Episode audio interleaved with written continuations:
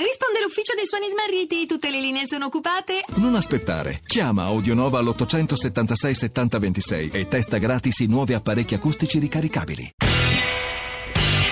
Radio Anch'io, l'attualità in diretta con gli ascoltatori. A seguito della mia solenne promessa di proteggere l'America e i suoi cittadini, gli Stati Uniti si ritirano dall'accordo di Parigi sul clima.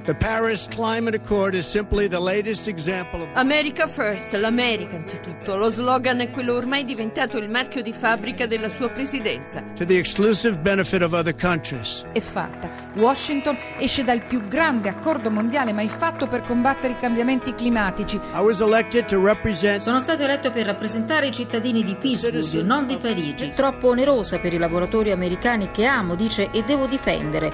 È un accordo mal negoziato da Obama che sottrae occupazione agli Stati Uniti. In una nota congiunta, Gentiloni, Merkel e Macron fanno sapere che l'accordo sul clima non è negoziabile. For Europe, it is planet first. Wall Street intanto chiude la seduta ai massimi.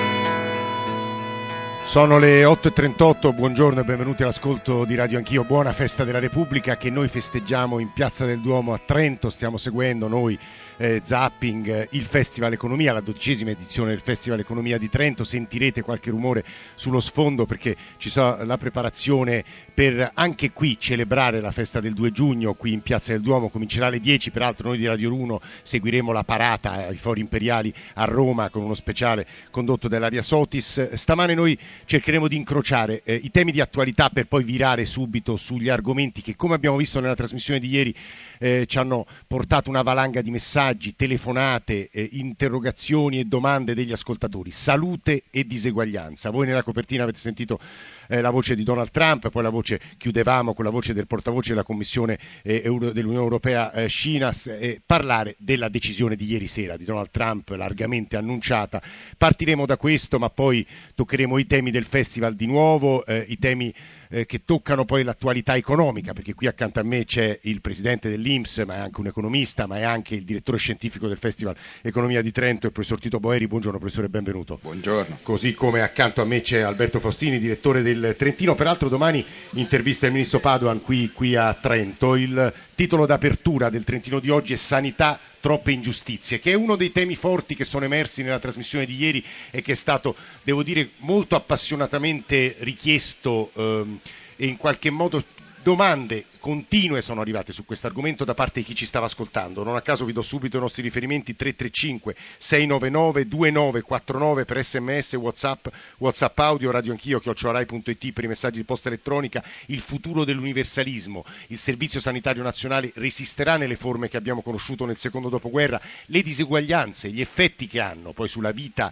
di tutti noi italiani quotidiana, come l'alimentazione e lo stile di vita influenzano l'invecchiamento, il modo in cui invecchiamo, il modo in cui viviamo, molto semplicemente ci sono dei dati riportati anche ieri a Tito Boeri che erano di grande significato a nostro avviso. E poi ancora il tema della salute dei migranti, degli esclusi tutti argomenti che, sui quali ragioneremo con ospiti che interverranno qui al Festival e che saranno con noi soprattutto nella seconda parte della trasmissione, tra le 9 e le 10. Vorrei partire con una breve finestra però sul tema del giorno, il nostro giornale radio in realtà aveva una copertina dedicata al 2 giugno legittimamente, ma insomma noi ce ne parleremo alle, alle 10 su quella, quello che è successo a Manila ieri sera, ma soprattutto sulla decisione di Donald Trump. Su questo tema ieri sera ho fatto un'intervista a Federico Rampini, come sapete corrispondente eh, di Repubblica negli Stati Uniti che interverrà su Trump e il trumpismo eh, domani qui al Festival. Sentiamo che ci ha risposto Rampini e poi partiremo da questo con Tito Boeri. Me l'aspettavo anche se non ero completamente sicuro perché c'era un'ala, chiamiamola pure moderata, del suo entourage che gli consigliava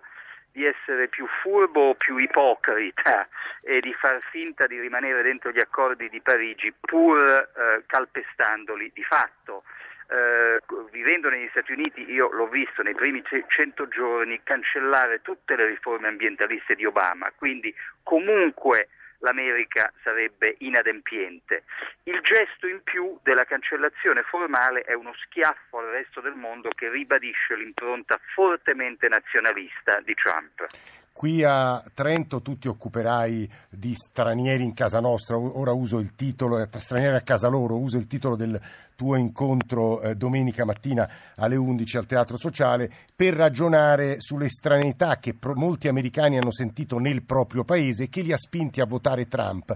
A proposito di salute Obamacare, qualche volta eh, dando un voto che spesso gli, si ritorce contro chi ha espresso quel voto, perché anche molti repubblicani sanno che alcuni americani dovrebbero non aver più assistenza medica, non a caso nel Partito Repubblicano eh, c'è abbastanza dissidio. Perché di nuovo Trump poi ha deciso di prendere quella strada lì? Ma dunque, intanto eh, bisogna dare atto a Trump di essere un personaggio anomalo anche in questo, che lui mantiene le promesse.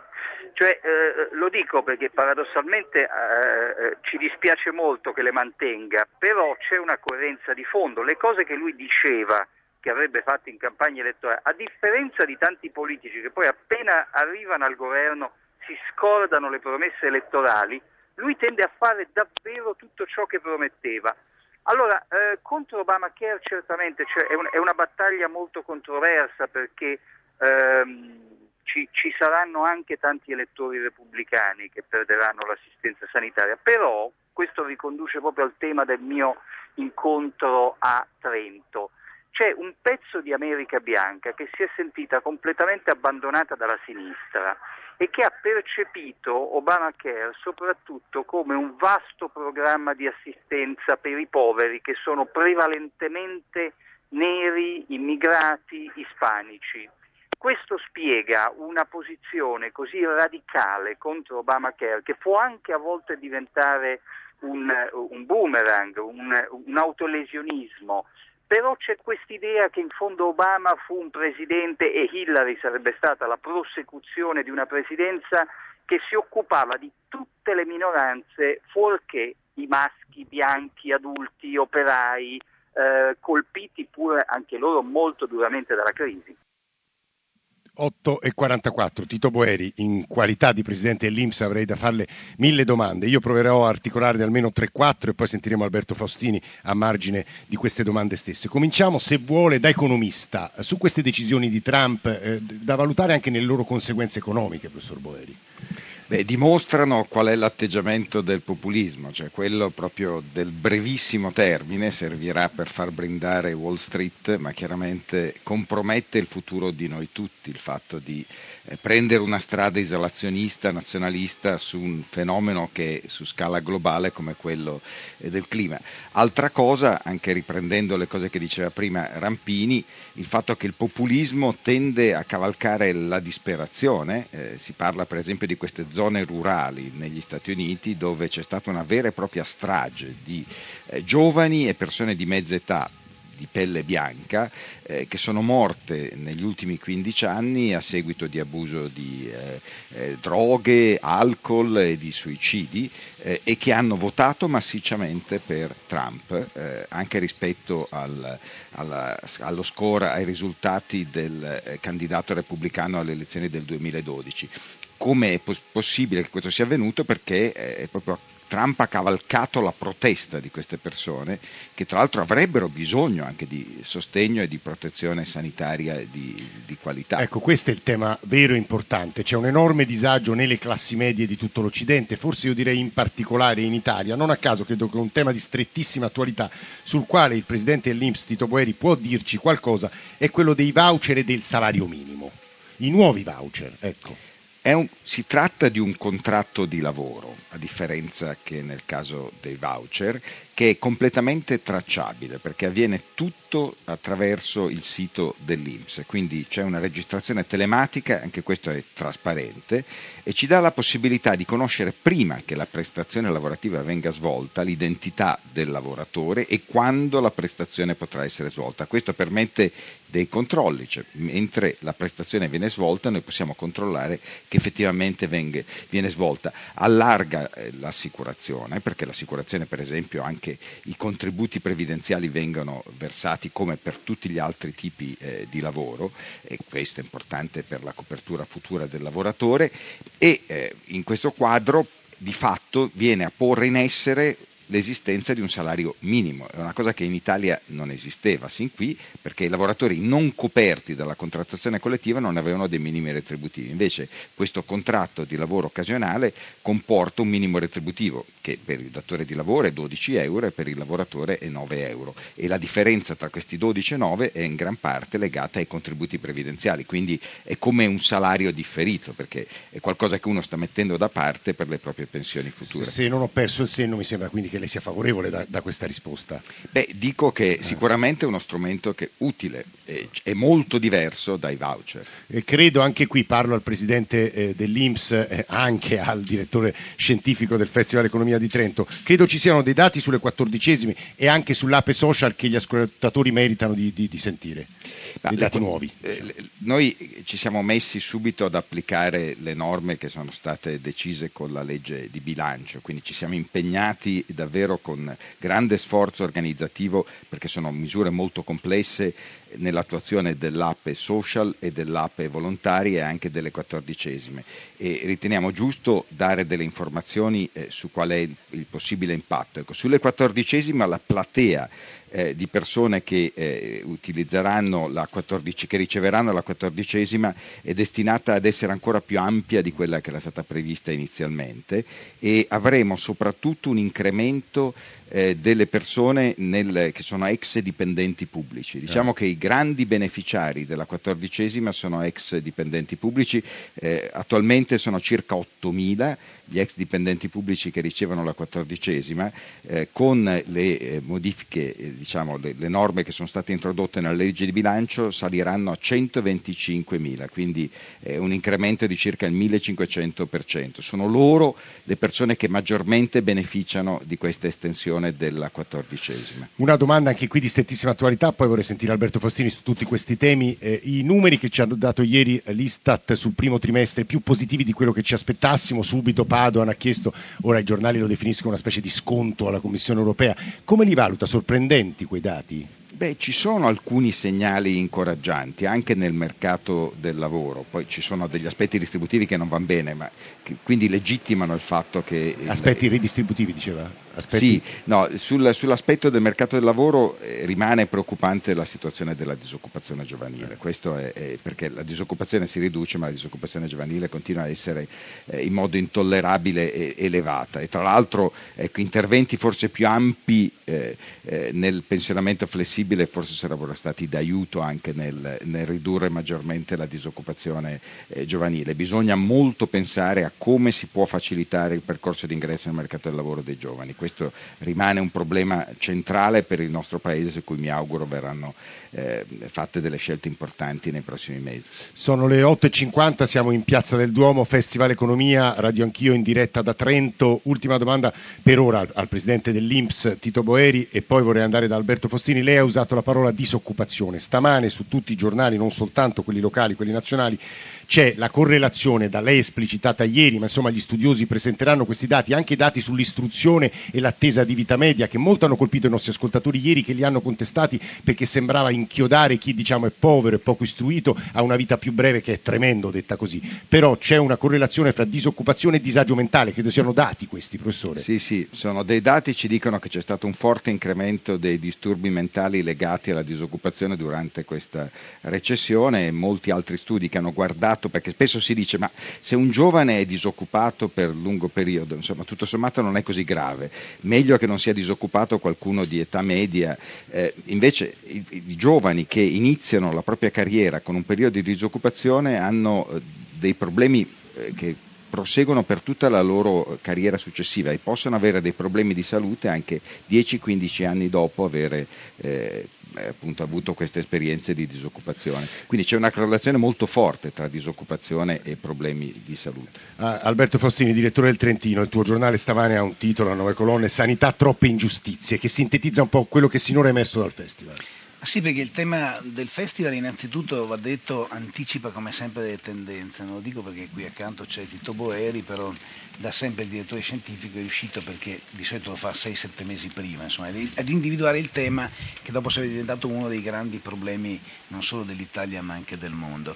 E, è ovvio che le disuguaglianze, lo stiamo anche ascoltando in questa trasmissione, è ovvio che le disuguaglianze tendono ad aggravarsi, tendono ad aumentare in casi come questi, cioè nel senso che in un momento di crisi crisi ciò che è diseguale diventa ancora più dire, drammatico, ancora più difficile da accettare non ci sono solo dei, dei, dati scientifici, ci sono anche dei dati che possiamo riscontrare ogni giorno, no? nel senso che c'è una percezione di come per esempio la crisi abbia influenzato la salute e noi lo diciamo pur vivendo, devo dire, in un territorio che ha investito tantissimo sul welfare, welfare in senso molto generale, con aiuti per esempio alle famiglie, non solo evidentemente ai disoccupati, con un, quello che si chiama progettone, che è un progetto che coinvolge... Guarda Alberto, ti interrompo soltanto per dire che non a caso ieri noi abbiamo ricevuto moltissime telefonate e l'abbiamo anche mandata in onda dal mezzogiorno d'Italia, in particolare dalla Sicilia, ne approfitto per ridare agli ascoltatori il nostro numero 335 699 2949 dove emergevano delle diseguaglianze nell'accesso, nelle prestazioni sanitarie che ovviamente qui in Trentino credo siano sconosciute,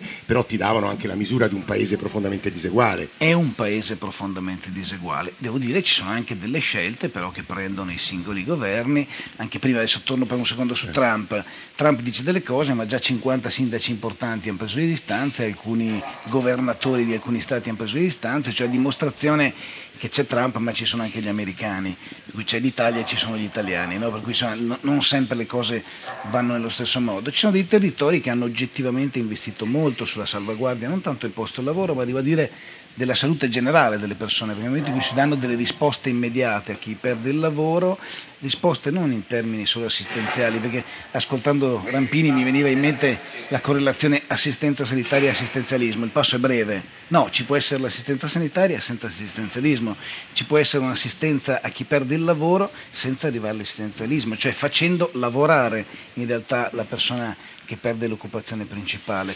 Su questo per esempio si può fare molto. Mi in mente per esempio la questione dei voucher, eh, ai giovani aveva dato però qualche risposta, ci sono stati molti abusi, come spesso capita in Italia si parla più degli abusi delle cose che funzionano noi adesso siamo in un territorio, per esempio, nel quale sta partendo la stagione turistica, i voucher erano una risposta importante a quei lavoretti, come li chiamavamo un tempo, che si potevano almeno regolare. Oggi questo rischia di non accadere. Ecco, io vorrei chiudere con Tito Boeri su questo sull'altra grande, grande parola che ieri ha dominato, anzi invito i presenti qui se hanno domande osservazioni da fare a farle ai nostri ospiti, prevenzione, professor Boeri, perché poi da questo festival arrivano dati, ricerche, ma anche tentativi di risposte, cioè il che fare a fronte di una situazione così diseguale e anche iniqua. La prevenzione è fondamentale, tra l'altro diventa sempre più economicamente vantaggiosa perché eh, le cure mediche, i grandissimi progressi che sono stati fatti in questi anni hanno cronicizzato una serie di malattie, pensiamo alle malattie oncologiche. Eh, uno si porta dietro queste malattie per lungo tempo e questo è molto costoso per l'individuo, certamente molto meglio che, che, la vita duri più a lungo, certo. ma dal punto di vista economico è costoso per l'individuo ed è costoso per il sistema sanitario nazionale. Questo rende la prevenzione molto più vantaggiosa, quindi quello che noi investiamo oggi nella prevenzione verrà poi ripagato dal fatto che avremo meno spese eh, in futuro. Quindi questo, questi progressi rendono la prevenzione molto importante. Per fare la prevenzione bisogna conoscere molto bene le cause di queste malattie. Noi sottoscriveremo proprio nei prossimi giorni come INPS un accordo con l'Istituto degli Studi sui Tumori ah. per rendere disponibili le banche dati dell'Inps che seguono le carriere lavorative de, delle, delle, persone e hanno anche informazioni sulle loro condizioni di ah. salute, perché noi facciamo tutti gli accertamenti sociosanitari e questo e credo che, che sarà di grande aiuto. Che, che ci, Beh, ci permettono di guardare proprio l'andamento nel corso del tempo, quali sono i tipi di, di, di persone, il, le carriere lavorative che sono maggiormente associate ad alcune malattie malattie, per esempio oncologiche, e questo può permettere anche di, di trovare delle, delle, strategie di prevenzione. Abbiamo adeguate. meno di un minuto Presidente, eh, sull'istruzione, le vorrei fare una domanda su questo, istruzione e ricerca, perché quei dati che avete portato ieri e che domineranno credo il dibattito di questi giorni a Trento ci dicono che uno più sa, più è consapevole, più istruito, più campa per usare un brutto verbo. sì, perché ci sono tantissimi malati eh, silenti o malati scoraggiati che non sanno del fatto che si può contare su dell'assistenza e ci sono delle terapie per le patologie di cui soffrono e ci sono altre persone che eh, appunto non hanno eh, gli strumenti per poter in qualche modo eh, gestire queste Però situazioni. Che dovremmo per, fare la responsabilità dei media e delle classi dirigenti, di tutti, mettiamola sì, così, sì, della scuola sì. forse.